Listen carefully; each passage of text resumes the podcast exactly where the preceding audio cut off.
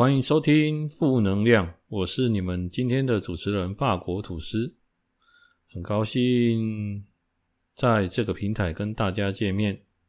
那如果喜欢我的频道，请帮我留言或点选五星好评，我都会非常的感谢你。希望今天的节目你们会喜欢。来到第第第第二十一集啦哦，Number Twenty One。好，今麦时间是我来看一下，呃，一百一十二年五月二十四号下午的五点半，我拄仔好困中倒起来，这个时间好来跟大家录个音，呃。诶、先讲一下上个礼拜哈的礼拜天，好，我因为上个礼拜比较忙，那我帮大家大家更新一个东西。之前呢，我正常去爬山，大概都是在礼拜三或礼拜四哦。但是呢，上个礼拜三有一件对我来说不是很重要的事，但是对这个人呢。来说，它是很重要的事。就是之前有跟大家提到一个有关车祸调解的部分。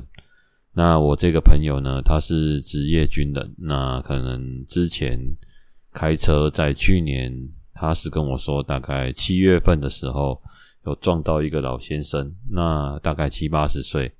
那其实老先生他就是轻伤哦，有送医院，那医药费花了几千块，大概是这样。那我方我们这边是全责，好，所以我们要陪对方。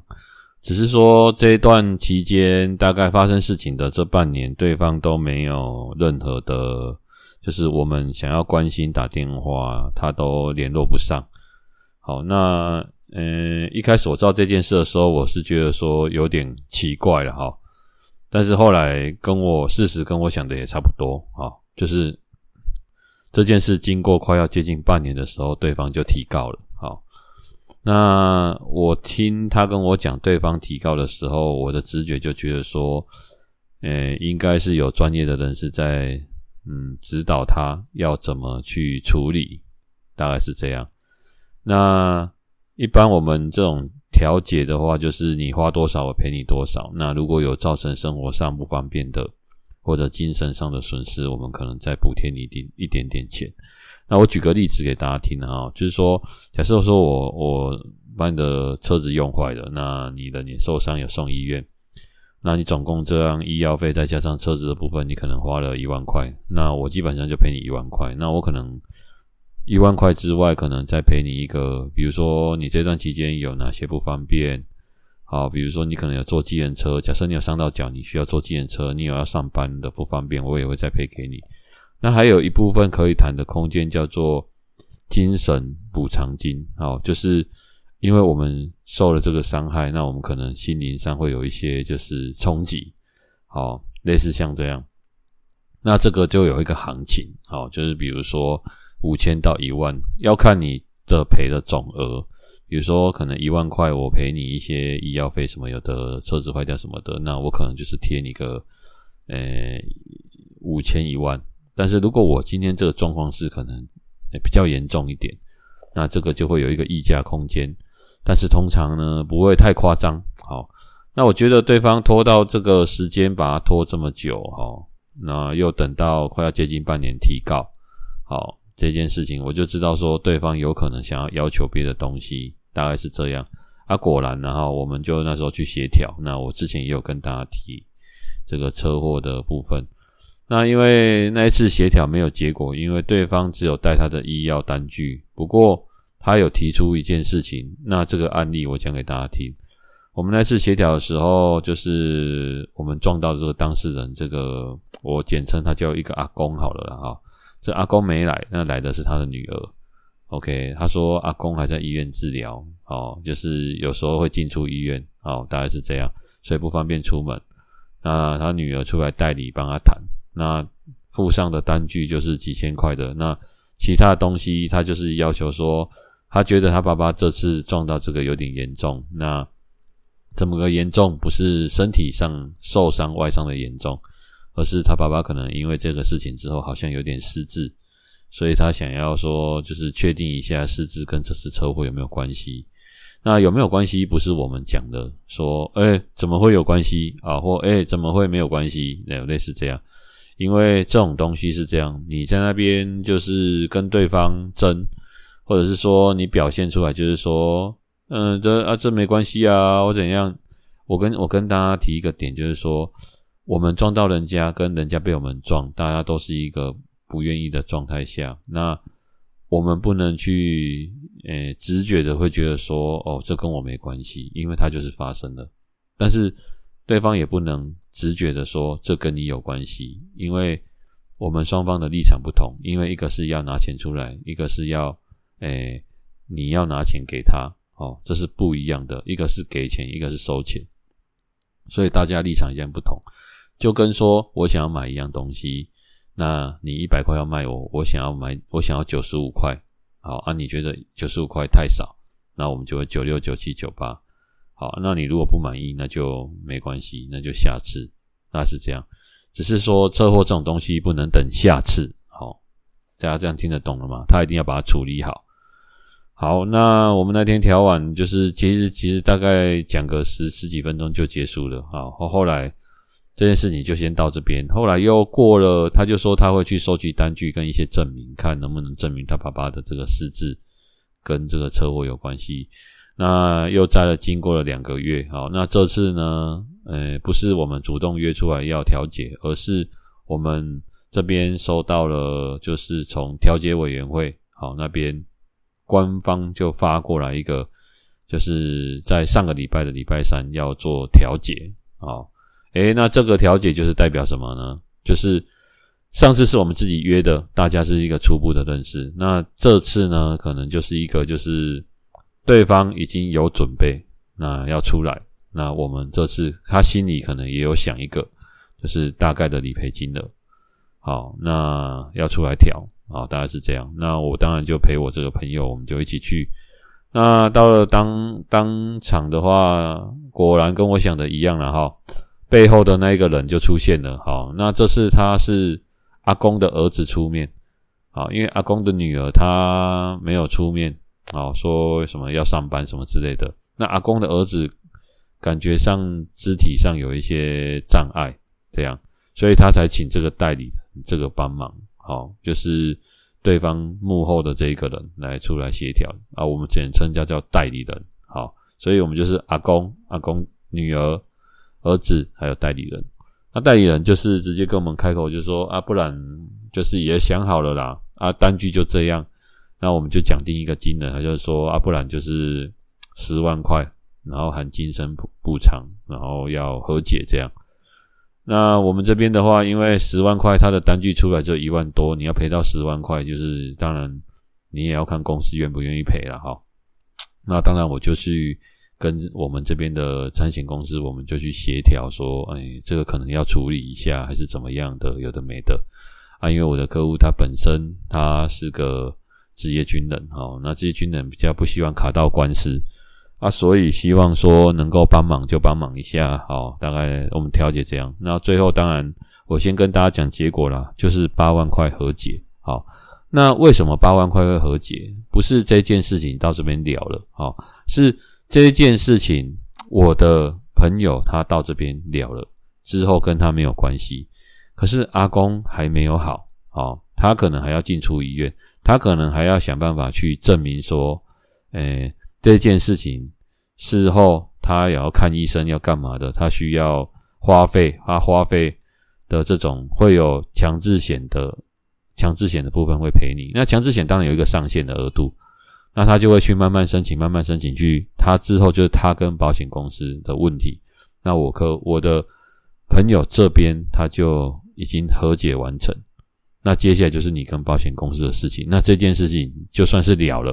好，那对方就要撤撤掉他的告诉。那我觉得左营这个调解委员中心蛮也蛮有经验的。好。因为我们先签完和解书之后，就有签一个撤告书，然后撤销告诉书，然后大家就这样调一调。好，那大概是这样。那我客户他也就是因为他的身份的关系，他也算是卸下心头的大石。那我也没有让他去出到呃一毛钱，那这些都是由产险公司付。那当然，他的那个产险的额度是足够可以付这个的。好，那当然之后他的接下来他的三年，因为他有肇事的状况，连续三年他的保费都会调涨。好，不过我觉得。本来一个 case，他可能感觉是，如果这个要再拖下去，要赔个几百万哦。那现在这种状况，我就觉得说，诶诶，至少这件事情就到这边，然后大家有一个满意的金额，我觉得这样是最好的状态了哈。OK，好，刚刚电风有点大，我看我的这个录音条，它一直有在空白的时间上下跳动，哦。应该是会怕会有杂音呐，哈，没关系，这个我等一下会处理，好啊。然后事情就这样，那所以这边也提供给大家，就是说，如果你们有发生这种状况，它其实是可以，人家讲的就是，我们先聊我们之间的事情，再来就是你跟保险公司聊他有关，就是他的，我们我们讲的就是说他肉体伤害的部分，好，所以他的精神赔偿、他的车子赔偿跟他。在我们调解之前的肉体的赔偿，我们都已经聊了啊。那因为之后已经没有精神上的赔偿，就是我们就做肉体上的赔偿。那他要拼的就是也要拼这一块，就是身体上的赔偿。那这种车祸其实我们真的也听过很多了哈，包含有时候我我要跟大家提一件事情，就是说，就是人真的很怕卡到一些官司啊，特别是跟别人有纠纷的时候，那你官司就要上法院就要处理那。你去想一件事，如果你是一个职业军人，你卡到一个官司，万一你被对方提告成功，你背上一个案底，也许你有可能的职业生涯就要提前结束，但也许你可能就是要领个终身俸啊！但是因为发生这种事情，可能你的职业生涯就要提早买单，或者对方可能知道你的状况是职业军人，他狮子大开口，好，要么就是要你吐一笔钱出来，那保险公司他能赔的也有上限，好，因为单据有限，可是对方如果不愿意和解，他又知道你的身份，他就会借这个机会。好好的坑你一把，所以这个很麻烦的哈。对，那这个协调上，我也是跟大家提一点，就是说，当你跟对方发生车祸的时候，当然对方会先衡量你的实力到哪里啊。我觉得有两件事情尽量不要让对方知道。第一个就是说，呃，我们是什么样的职业，好，因为有时候人心叵测，也不知道会怎么样，好。那有时候是当事人没有这个意愿，可是其他家人他。可能有缺这笔钱吧，啊，或者是希望说这一赔可以，就是让，因为有时候我们看电视报章杂志，有那种赔赔八九百万的也有很多，他想要一夜致富的也有很多，好，反正他觉得是保险公司出钱啊，嘿，那就是这是这是其中一种的哦。那其实客户在这段，就是朋友，我的朋友在他他在这段期间，你看从去年七月调到现在五月，已经快要一年了，那一直事情还没有一个定。定数，那所以其实平常生活或者是你看晚上睡觉，可能有时候想到这种事情，他都会觉得哦，好像身上还背负着一个责任，哦，那真的是也是精神上的折磨了，哈啊，只是说发生处理，然后顺顺利利这样处理好，我是觉得这样是是最好的了，哈，哎呀，所以这件事情我们就到这边聊了。那因为之前我跟大家刚刚有跟大家提说，不要卡到官司，就是真的有时候人。有时候运气是一时一时的，好像我之前有听过说，就是有人就是可能是隔壁路口发生车祸，然后车子可能刚好就是撞到，然后人家滚到你的车子下方，然后你刚好压到他，那你也要负责。那也有这种事情啊，又明明又不是你撞的，好，所以这就是人讲的细温呐，哈，哎，但是发生了就处理了，所以，呃，这边也是提提供大家说，就是车子。不管你是机车还是摩托车，都要保第三责任险啊。那如果你是机车，还要保一个乘客险，因为如果欧多拜你双载的话，你的乘客如果你们发生车祸，你除了要赔对方，哦，那你载的那个人，你你也要为他负责，你也有可能要赔他，好，所以大家不要忘记这这这这件事情。那汽车就更不用讲了哦，除了第三责任险，你还要保一个超额加重，就是万一。你可能撞到比较发生比较严重的事情，如果对方受伤很严重，或者是说对方是一台很名车啊，你可能都要小心。好，大概大概是这样啊。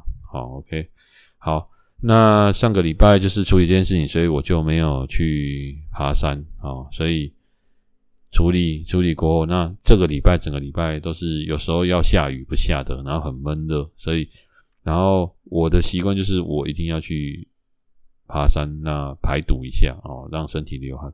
于是我就礼拜天哦，就是睡醒之后觉得哦，觉得全身不对劲，感觉。山在呼唤我啊！我就下午大概中午左右就出门吃个饭，吃个饭完我就去爬山了。然后这礼拜爬山真的是非常的刺激啊！我只能跟大家讲啊，怎么个刺激法呢？哈，就是我爬，因为非常的热，所以我在流汗，真的是那个汗真的是一直飙出来哈，流到我跟大家讲啊，真的我我的那个长裤啊都已经，我很少湿到。长裤已经湿掉到膝盖了，整个都是湿的。那衣服与上半身已经湿了，换了下山之后换了第二件，到家就之前又换了第三件，到家还是湿的，所以真的是流很多汗的哈。那这时候当然我要跟大家讲，就是你在爬山的过程当中，还在爬的过程，就是少量补充水分。但是你其实身体是缺水的，所以你到山顶的时候一定要大量补充水分，好，不然你可能会就是。你可能会身体会有出现那种就是，哎，很干渴的状况下，好，那我觉得我应该是有这种状况，好，那所以我回到家的时候，就是，呃，我讲话的声音已经变成是沙哑的，好，人家讲的那种叫力竭，好，力量的力，然后那个叫做，呃，声嘶力竭的竭，好，力竭的状态下，嘿，啊，所以应该是上山的时候水量。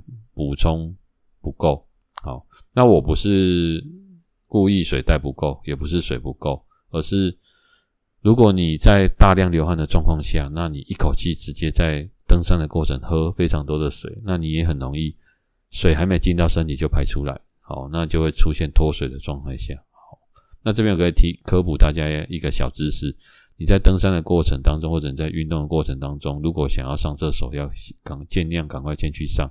因为其实你们会发现，说你上厕所上出来会黄黄的，那个其实就是身体在代谢的毒素，那个一定要把它排掉，好，会对你的身体比较好。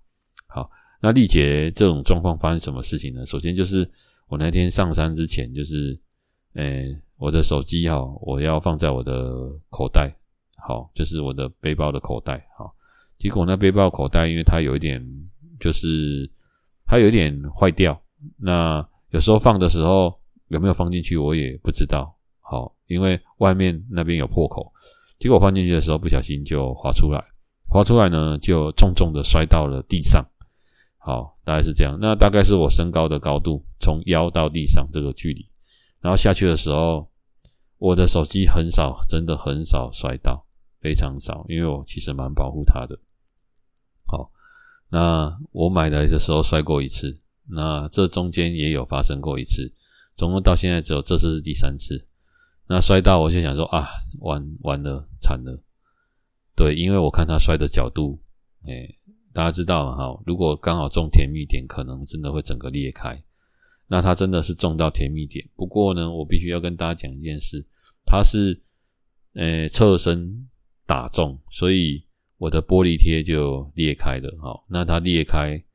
我我其实担心的当然不是玻璃贴裂开的哈，我担心的是里面的真的镜面裂开，因为如果真的镜面裂开，以我的个性，我应该是会去换新的，因为我如果它是真的镜面裂开，你在听的时候它会刮啊，会可能会刮到你的耳朵之类的，然后久了可能触控就会有问题，大概是这样，好，所以。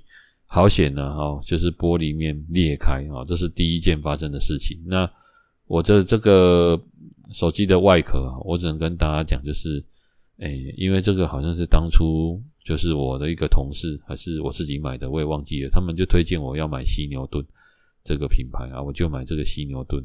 那它的颜色就很也很单调，哈，看起来不怎么样啊，没想到。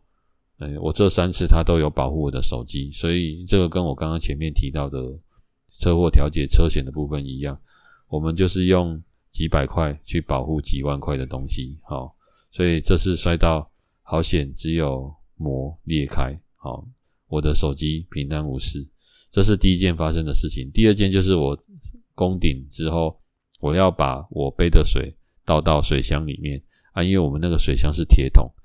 那我的水，我的水在要倒的时候，因为爬上去的时候，你刚到那边你会裂开不烂的啊，所以我在搬桶子的时候，要架在那个铁桶，就是它的那个储水的铁桶上的时候，因为它有一个角。角落的角角这样啊，我扣底下被用顺，结果我的桶子因为扣底下这个破去哦，所以我在倒的时候我发现水漏出来，OK，当下就破了。好，这边要跟大家提好，当下，然后我就想说啊，赶快水要倒一倒，然后我的桶子就破了嘛，所以就要换了。那桶子为什么会破？我也跟大家提一个，首先就是当然我扣的也嘎啊，可是平常我买那个壳，为什么那一天就破掉了？是因为。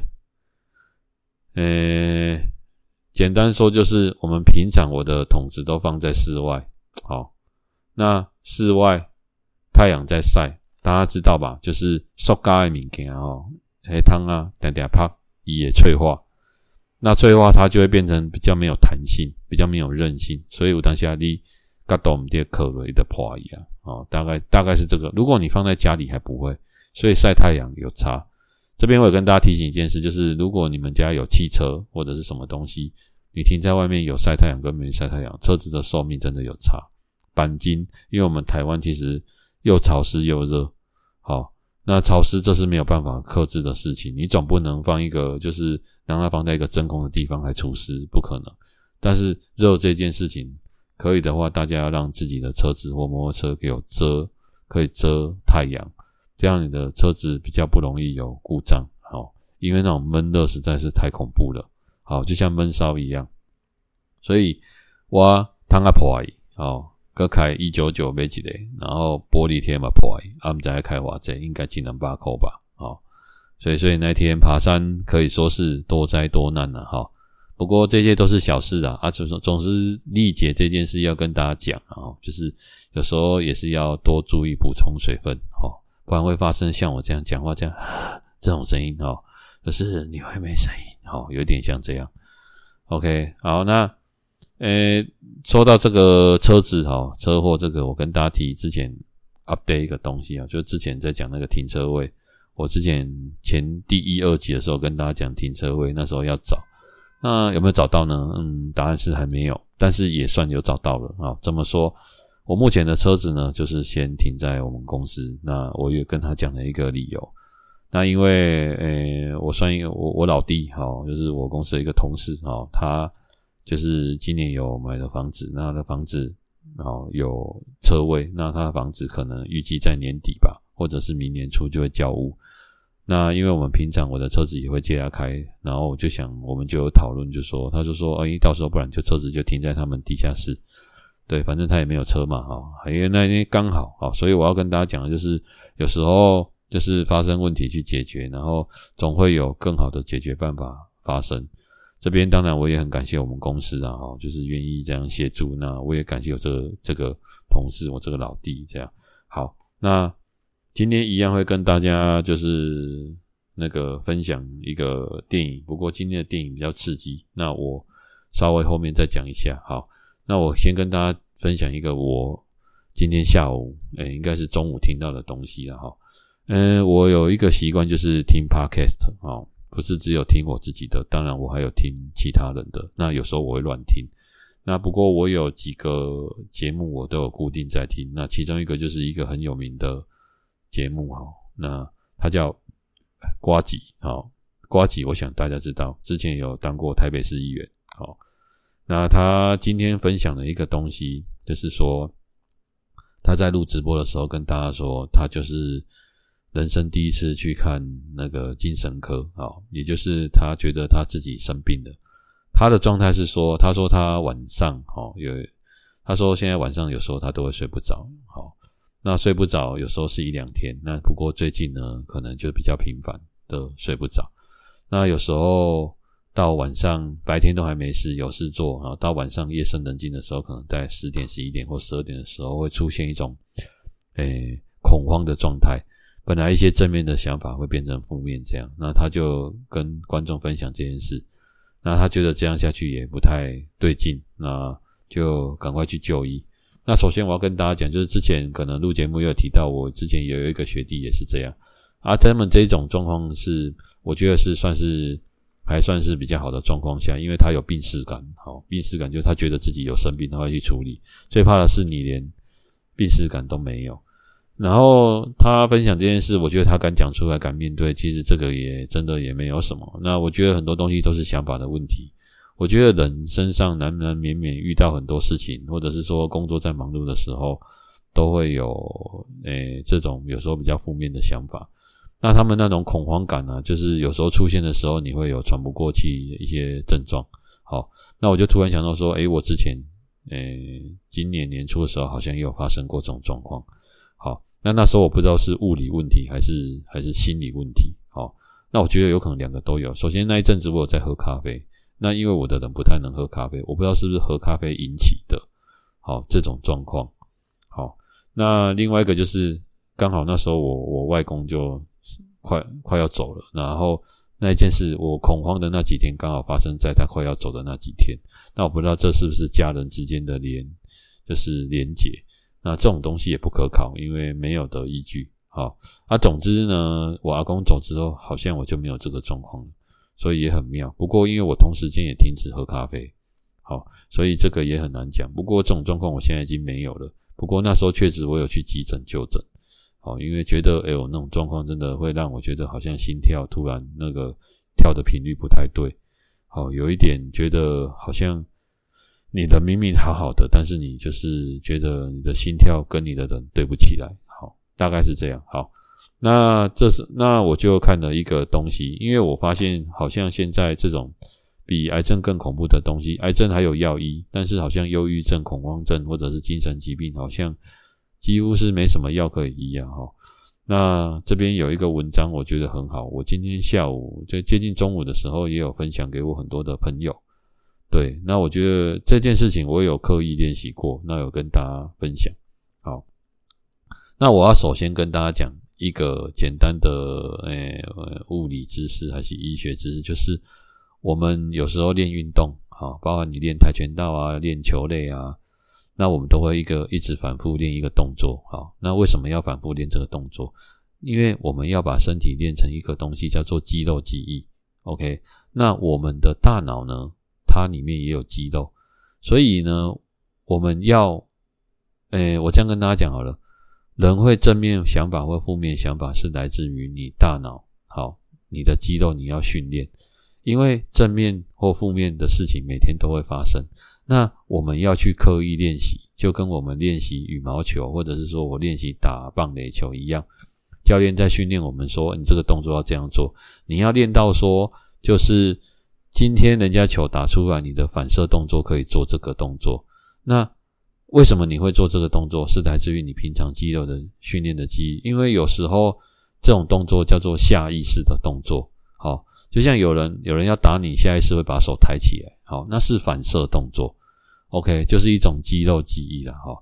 那有练过拳击的人，可能他的手举起来要挡这一拳，可是他的脚可能或者他的另外一只手就会出拳，好，这就是反射肌肉记忆的动作。那脑子你也要让他肌肉记忆那种正面的思维。所以正面思维是要刻意的练习，好，所以发生事情的时候你要刻意的练习。那这边有个有有一篇就是他，我之前就有听过了。那网络上包含文章上，我们数字就不要太过于苛责，好，就是他说一个人每天呐、啊，我们起床大概每天都会有五万个想法，所以五万个想法。过得开不开心就由你决定。怎么说？五万个想法里面，它有喜怒哀乐，都会有。好，那喜跟乐哦，这是好事情。但是有怒跟哀，这样就这些事情就是让讲诶，让我们现在简单讲就是分好诶，甲歹，好诶，让等人全盘接受。啊歹诶，你得爱调整你的思维。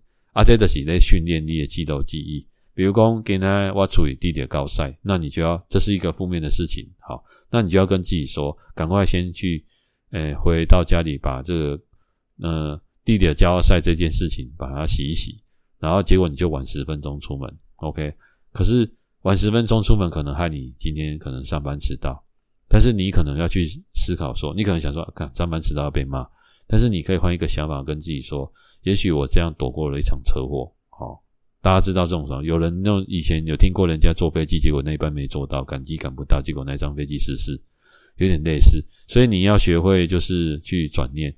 好，有一句话叫“祸兮福所倚，福兮祸所伏”，应该是这样。好。就是这个意思，就是福祸是相，就是他们是好朋友，好的来等等等就会变不好的，不好的过一阵子就会变好的。好，有些事情是看起来现在好像不好的，但是以后它会变好的，只是不是现在让你体会到。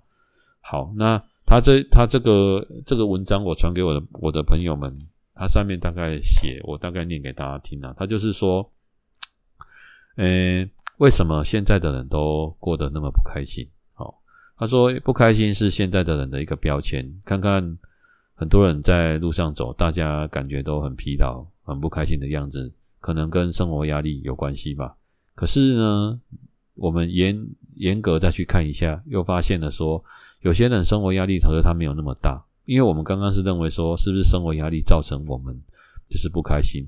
但有些人生活压力没那么大，但是你发现说，他其实也很容易感到不开心，或者是。”其实有些人他的哦，就像我们说，就像我们说，你可能会担心钱的问题哦。可是有些人他不缺钱，但是他也是感觉不开心。对，那常常会被不开心的心情绪困扰，到底是为什么？为什么让人变得不开心？他这边就有讲过说，其实你大家不知道有没有留意过，我们每天都有那种很多的情绪，比如说高兴啊、难过啊、开心、愤怒、悲伤、兴奋啊。而且我们很难一整天都保持一个同样的心情啊，比如说一整天你都很高兴啊，或者一整天都很难过。有啦，是会一整天都很难过，但是难过也有分很难过跟难过跟普通难过了。好，就高兴、难过、开心、愤怒、悲伤、兴奋啊。好，大部分是这样。那比如说我们一我们很难持续一整天的快乐，也不太可能一整天都很悲伤。可能前一秒我们还手足舞蹈，下一秒就觉得很悲伤。所以每天心里都会有五味杂陈的感觉，好，所以觉得说哦，好像很难控制它。可是明明他就感觉不，他就他就是一个无形的东西，好，所以这就是我们的日常，好。所以有一句人家就怂了有一个说说，烦恼跟欢喜跟成功跟失败就是一念之间。他说他说的这个的一念之间，就是讲的就是我们的情绪啊、问题啊，好的情绪可以让我们欢欢喜喜。好，获得某种成功，可是不好的情绪呢，会让我们带来负面的影响，直接失败。啊，所以我发现，我后来发现一件事，就是能够当到主管的人啊，这个不是上面的文章，是我自己讲的。能够当到主管的人，EQ 都很高，因为大家做事的能力，哈，说真的，就是能力都当然会有落差。不过我觉得有些人能力也不错，可是他一直没有办法当上位阶很高，是因为。我觉得就是能不能自我控管情绪。那自我控管情绪这件事，来自于你有没有自我认知，说，诶，我现在情绪来了，好，那我要一个调节机制。比如说，我觉得我情绪快来了，然后我要先到外面去冷静一下，先不要乱讲话。好，就很像说，我觉得，诶，我好像喝茫了，那我现在开始，我就是先不要讲话，或者是我安静的睡觉，或者是我先离开回家。好，有点类似这样。但有些人他醉了，他根本不知道他醉了。有些人他情绪来了，他根本不知道他情绪来了，他就直接爆炸。所以人家说过那种像，呃，你是密谋杀人，跟你是呃意意外杀人，这两个是不太一样的。有一种是突然性的，他做完之后他才惊觉；有一种是他是设计你，啊处心积虑的设计你杀人，处心积虑的罪比较重，好，因为他的意图强烈。所以，但是大部分人都是被情绪牵引，好。那这边有讲到说，我们的情绪又是怎么来的？它其实主要的来源是，注意听哦，主要的来源是我们的想法。那来源是带对于我们对某件事的看法，这这会直接带给我们情绪。好，比如说我们就是会很容易在意。啊，我举一个例子，现在大家很爱看脸书、IG。那有些我们脸书、IG 大家都会讲一些比较好的、比较开心的嘛。那有些人他就不看没事，他可能看了之后。看了朋友的动态，就觉得啊，天哪，他们去呃出国去玩，好开心哦，这样啊，那啊我我没有钱出国去玩。他看了这个文章，看到人家开心，他心生羡慕，结果带来给他带来悲伤的情绪，因为别人做得到，他没办法做。可是他本来没有看之前还没事，好，所以就是这样，好，会带来这种情绪。OK 啊，当然我们也有可能是本来是啊，比如说我的情绪，诶，现在呃，可能我在等某个东西在用，然后诶，他考试放榜了，诶，考了，诶，我考过了，那你的情绪就会很开心。好，大概是这样，好，所以他有提到说，诶，每个人每天大概会有五万个想法，所以。其实网络很多人就说五万啊、六万啊、七万、八万，那我们不管，我们就以五万为基础啊。所以他说，每个人每天会产生五万个想法。那如果拥有积极的态度、乐观的态度，你可以把这五万个想法转成正面的能源跟动力。但是呢，如果你的态度是消极的，就会显得很悲观、软弱、缺乏安全感。好，把这五万五万个想法转成负面，就是。如果你是负面的想法，哦，龟刚的龟刚刚走不准，哦，就是类似这样。所以他说的一点不夸张。大家有没有想过，有的人每天无时无刻都有很多的想法，这是倒是真的，哦。包含有时候我们因为想法太多，要睡觉了还没有冷静，还睡不着，哦，会不会这样？会有蛮长的。所以早上起来脑子就在转动了，想着各式各样的问题，想要不要马马上起床，早餐吃什么？那等一下要做什么？今天要穿什么？今天有什么工作？好，那昨天昨天可能跟谁谁生气？那要不要去跟他道歉讲一下？只要我们醒着，就没办法阻止脑子有这种想法哈，直到晚上闭着眼睛睡觉才会睡着了才会停止。好，所以是这些想法造就了我们。好，所以每天有五万个想法并不是什么坏事，前提是我们要把这些想法影响到哪里。好的想法使我们受益，坏的想法使我们变糟糕。所以，积极的想法会产生正面的能量，消极的想法则会产生负面的能量跟阻碍。这是为什么有些人总是看起来很开心，有些人总是看起来很悲观。这在于我们用什么样的心态跟想法来来面对。好，我们脑子里这五万的想法。OK，人之所以不开心，主要是因为心态太过于消极。有时候不过是一件很小的事情，就会往消极负面的方向去想。这些想法被无限放大，最终导致悲观的情绪，而悲观的情绪就会使人家不开心。所以要变得开心，就要学会管理你脑子里的想法，管理哦，啊，让这些想法变得积极一点，不要那么消消极。那些不开心和不快乐的人，就是因为他不会管理自己的想法，任由自己往坏处去想，而且越想越深入哦。好，所以我们该学习怎么往积极的方向去思考。其实这个可以从日常生活中去训练自己的思维，让自己变成一个积极的思维者。所谓积极的思维者，就是当遇到自己一些事情的时候，不管是什么大小屁事，或者是多不好的事，都往积极的方向去思考。然后，哎呀，这跟股市很像了哈，就是买方买的大于卖方就会涨，卖方大于买方就会跌。所以股市是心理战。OK，今天的消息出来，哦，是利多消息。股市在涨，很多人就会跟上来。为什么？因为大家都觉得会涨，就一直买，有点类似这个意思。好，那这些想法来自于我们脑中，我们完全可以控制自己往哪个方向思考。比如说，当你工作不顺利的时候，可能会产生消极的想法；比如说自己能力不行的时候，马上就会出现一些像，比如说比较消极的想法。好，所以我要这边其实后面再讲的就是我跟大家截取一个重点了。好，就是。我们从现在开始可以去刻意的锻炼自己的思维，以后遇到事情的时候都往积极的方向思考，多想好的，慢慢就会形成一种习惯，在遇到事情的时候就不会这么消极了。好，所以这就是我刚刚跟大家讲的肌肉记忆啊。其实这个我真的自己有课。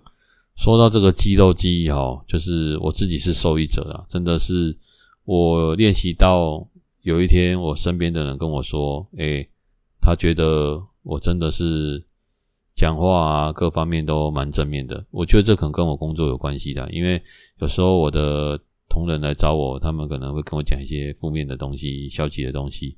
那因为我要开导他们，所以我会摄取一些知识，可能无形当中自己就变得比较积极的正面。好，Anyway，就是我听到呱吉他讲这个，好，你看他这么一个。他给我们这么正向、阳光，哦，有时候又搞笑的啊，他其实也会有这种状态。那也当然希望他变好了哦，就是早日康复哦之类的。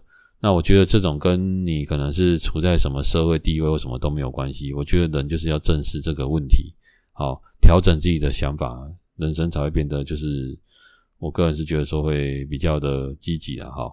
嘿，那还谁？因为刚刚大概在前一分钟又发生了这个系统录音录到一半突然不见了，好，好险我刚刚又把它给接回来，所以刚刚中间可能会出现一小段落的顿点。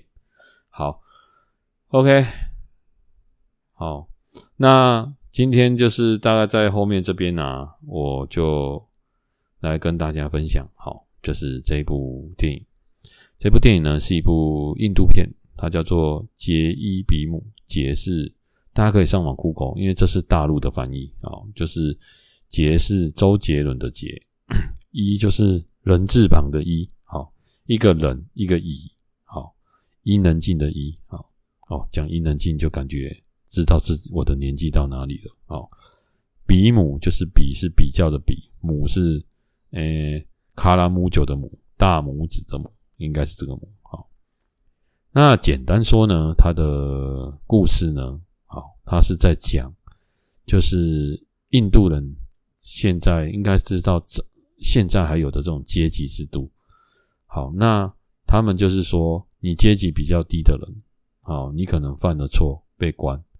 那如果警察这边他们有一些案件，警察为了业绩，为了破案率，他会直接关在比较低阶的人身上。那比如说，我今天我的位阶是比较低的，在他们的设定当中，就想象说我的位阶是平民，好，或者是奴隶，好这一种的，你犯了法被抓进去，或者是你会莫名被抓进去，诶，你今天关了一年出来，好，结果他就会跟你再冠上一个罪名，再进去又又待个三五年。好有可能是这样，可是你并没有犯法。好，有点像是这样的不平等的。那哦，我先我先跟大家提一下，就是这部电影你要看哦，因为印度片很久，它大概都三个小时左右。这部电影你要看呢，你首先必须要受过严格的训练，你的心脏必须很强，因为它的整个，它简单说就是有有一个人他在有钱人家工作，然后人家怀疑他偷东西。啊、哦，简单说就是这样，但他并没有偷东西，但是因为阶级的关系，他被诬赖说是偷东西，中间就是有一些误会。好，可是如果今天他身份不是这个低阶的阶级的人，我想应该早就水落石出了。然后中间又发生警察想要掩盖事实，然后这个人就是被抓了，然后被打、被逼供，然后这个过程当中他都把他整个演出来。好。那我也不跟大家讲那个故事的结局了哈，哎，那简单说就是，那他被抓进去，那他的老婆、他的家人去帮他找一个就是很正义的律师，会帮忙这些平民出身的一些律师去抽丝剥茧，啊，慢慢的去把这个冤案处理好。那我记得没错的话，他这个是一个就是真实的故事。那真实上真的有这位律师，很正义的律师，好去帮我们处理这件事情，啊就帮这个处理这件事情。就是他这个整个三个小时的过程，就是会让你很揪心呐，哈，比你看那种，就是，诶，我看过很多有关什么霸凌的片啊，哦，这种片里面，我觉得这一部真的是让你看完，斜夸假没对，然后那个。后劲很强的哈，可以这样说哦，真的是会影响的哈，所以我我也蛮推荐大家这一部。不过等就是你你要看这一部，你就是要心理准备。好，大概是这样。好，那呃，电影跟大家讲完了啦。那今天就是最后跟大家讲一个，就是因为最近就是刚好有也有蛮多朋友，诶，刚好可能就是转业了哈。那说到这个转业这种念头，因为我在这我在公司服务也十八年了哈。那其实我跟大家讲，就是我在做现在这个工作之前呢，我也做过蛮多工作的。好，那打工的我也把它算进去哦。我记得以前在牛排店，嗯，做过 part time 的计时的。好，那时薪只有五十五块。好，那我记得离开的时候是六十。那后来也有在汽车音响公司工作过三个月。那出社会有当过体育老师，是 part time 的，好，类似像这样，就是我我大概职场上的经历了哈。那也有去以前在学校工学校读书的时候，呃，同学约我暑假去学长的公司去帮忙，好赚个零花钱，但是是大夜班的。那这些经历看起来好像都没什么用，可是我发现说，嗯。往后在生活上，诶，好像也有帮助呢。好，就看似无用，其实有用。那我举一个例子啊，就是我在学生的时候有上过一个夜班，那那个夜班是要熬夜，就是诶日夜颠倒。我简单说这样，我想日夜颠倒有很多人很喜欢的哈，就是喜欢熬夜的人都很喜欢。那那时候我就日夜颠倒，那我大概做了一个礼拜，我就没做了。那我的想法就是说，我觉得日夜颠倒这件事。真的是违反人人类的那种生理的定律，所以我日夜颠倒之后，我就觉得白天晒到太阳，我觉得我很像那个僵尸或者是吸血鬼，我就觉得精神会恍惚恍惚的，我就觉得这样不能做。那这件事情呢，也奠定我以为了之后我找工作，我绝对不会找日夜颠倒的工作，我再怎么样都要正常的。那我就在想说，如果我会找日夜颠倒的工作，那可能就是在工厂。就是人家那种作业员的一种的日夜颠倒的夜班，好，或者是诶、可能会走偏的，哦，也有可能，因为那种也是日夜颠倒的，嘿，所以这个经历我就不用再出社会之后再去尝试了嘛，因为我学生可能就做过了，好，那还有一种就是那时候诶、有做一个工作，哦，那是汽车音响，这个那时候我跟大家讲，好。一个月我只有领一万五，但是我是朝九晚五，早上大概九点上班，大概五点半下班，中间休一个半小时或一个小时左右，吃个饭休息一下。那我大概都六点下班回到家，那他是隔周休，也就是礼拜六还要上半天，好，还是上全天，我有点忘记。那简单说，一个月只有休不到，诶，六天，好，可能五天，可是这样只有领一万五。所以我之后做的工作薪水都比这个高，但是呢，我有这个工作经验，虽然只有短短三个月，我体会到一件事，就是钱真的很难赚。那有好的机会，真的要好好把握住。好，我要跟大家讲的就是这个。好，那最近很多朋友离职，那呃，离职的念头我倒是都还好，没有出现。不过我这边有一个建议可以给大家，就是这是我自己亲身体悟的。大部分的人都会很不想要工作。但是，曾经可能我也有这种状况，但是，呃，我做了一件事之后，我发现说，嗯，其实我们是，不是，呃，我们需要工作，不是只是需要他的收入，有时候是我们需要有事情做。好，那什么意思呢？就是如果你想要离职的时候，我是建议说，你就是放个长假。好，那这个长假是这样，你先放个十天。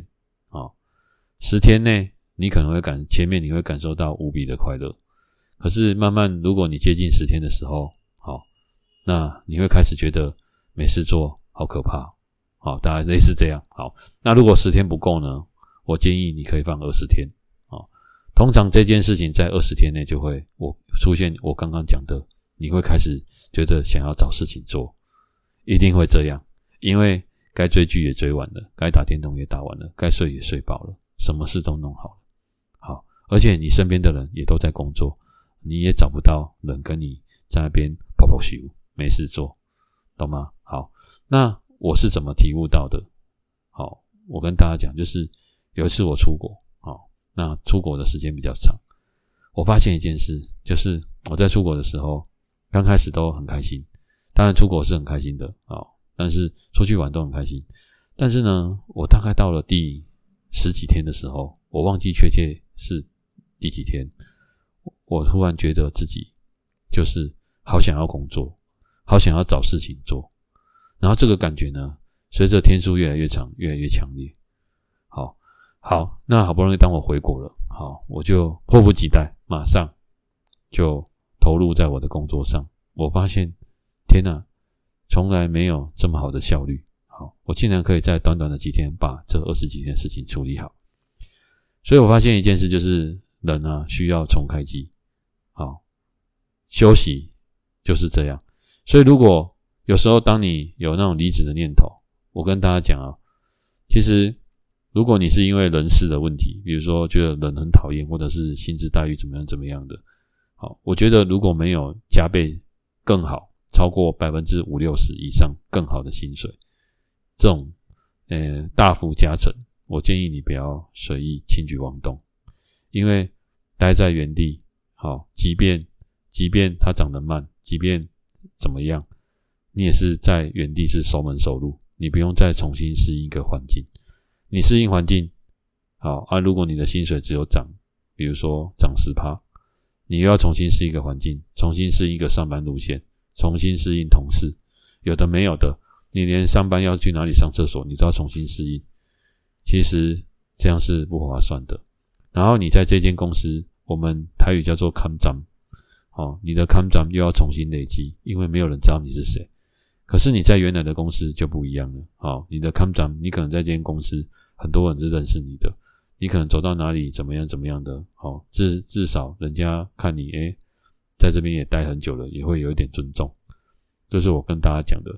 但是如果你有很强烈离职的念头，好，我是这样开导我的朋友，我也跟大家讲，你就让自己放一个假，用什么理由都没关系，好，就想办法放一个假，放一个长一点的假，然后让自己出去放空走一走。你会发现，你很需要工作，你爱你的工作。原来你不是想要换公司，原来你不是想要离职，你只是需要放一个长假。如果十天不够，就二十天；如果二十天不够，就三十天。好，如果三十天你觉得你还是很想离职，那就离职吧。我觉得那可能就是人家讲的，你这个念头非常的强烈。好，OK 啊，那就去照着你的心去做。哎呀，就像。我跟大家提说，如果你很想买一个东西，但是它有点贵，好，那如果你现在买，你觉得你很想买，可是有点贵，那你可以过一个礼拜之后再来，好，这一个礼拜如果你还是很想，你过一个礼拜后再来，你再忍耐一下，再过三天还是很想，那你就买吧，因为它值得。OK，好，今天跟大家讲到这边，好，OK，喜欢我的节目。哦，就帮我多分享。哦，希望我的节目对你有帮助。那如果说节目上有讲到一些东西，我会在下面的附注，好，留下文字让大家去参考。OK，好，谢谢大家。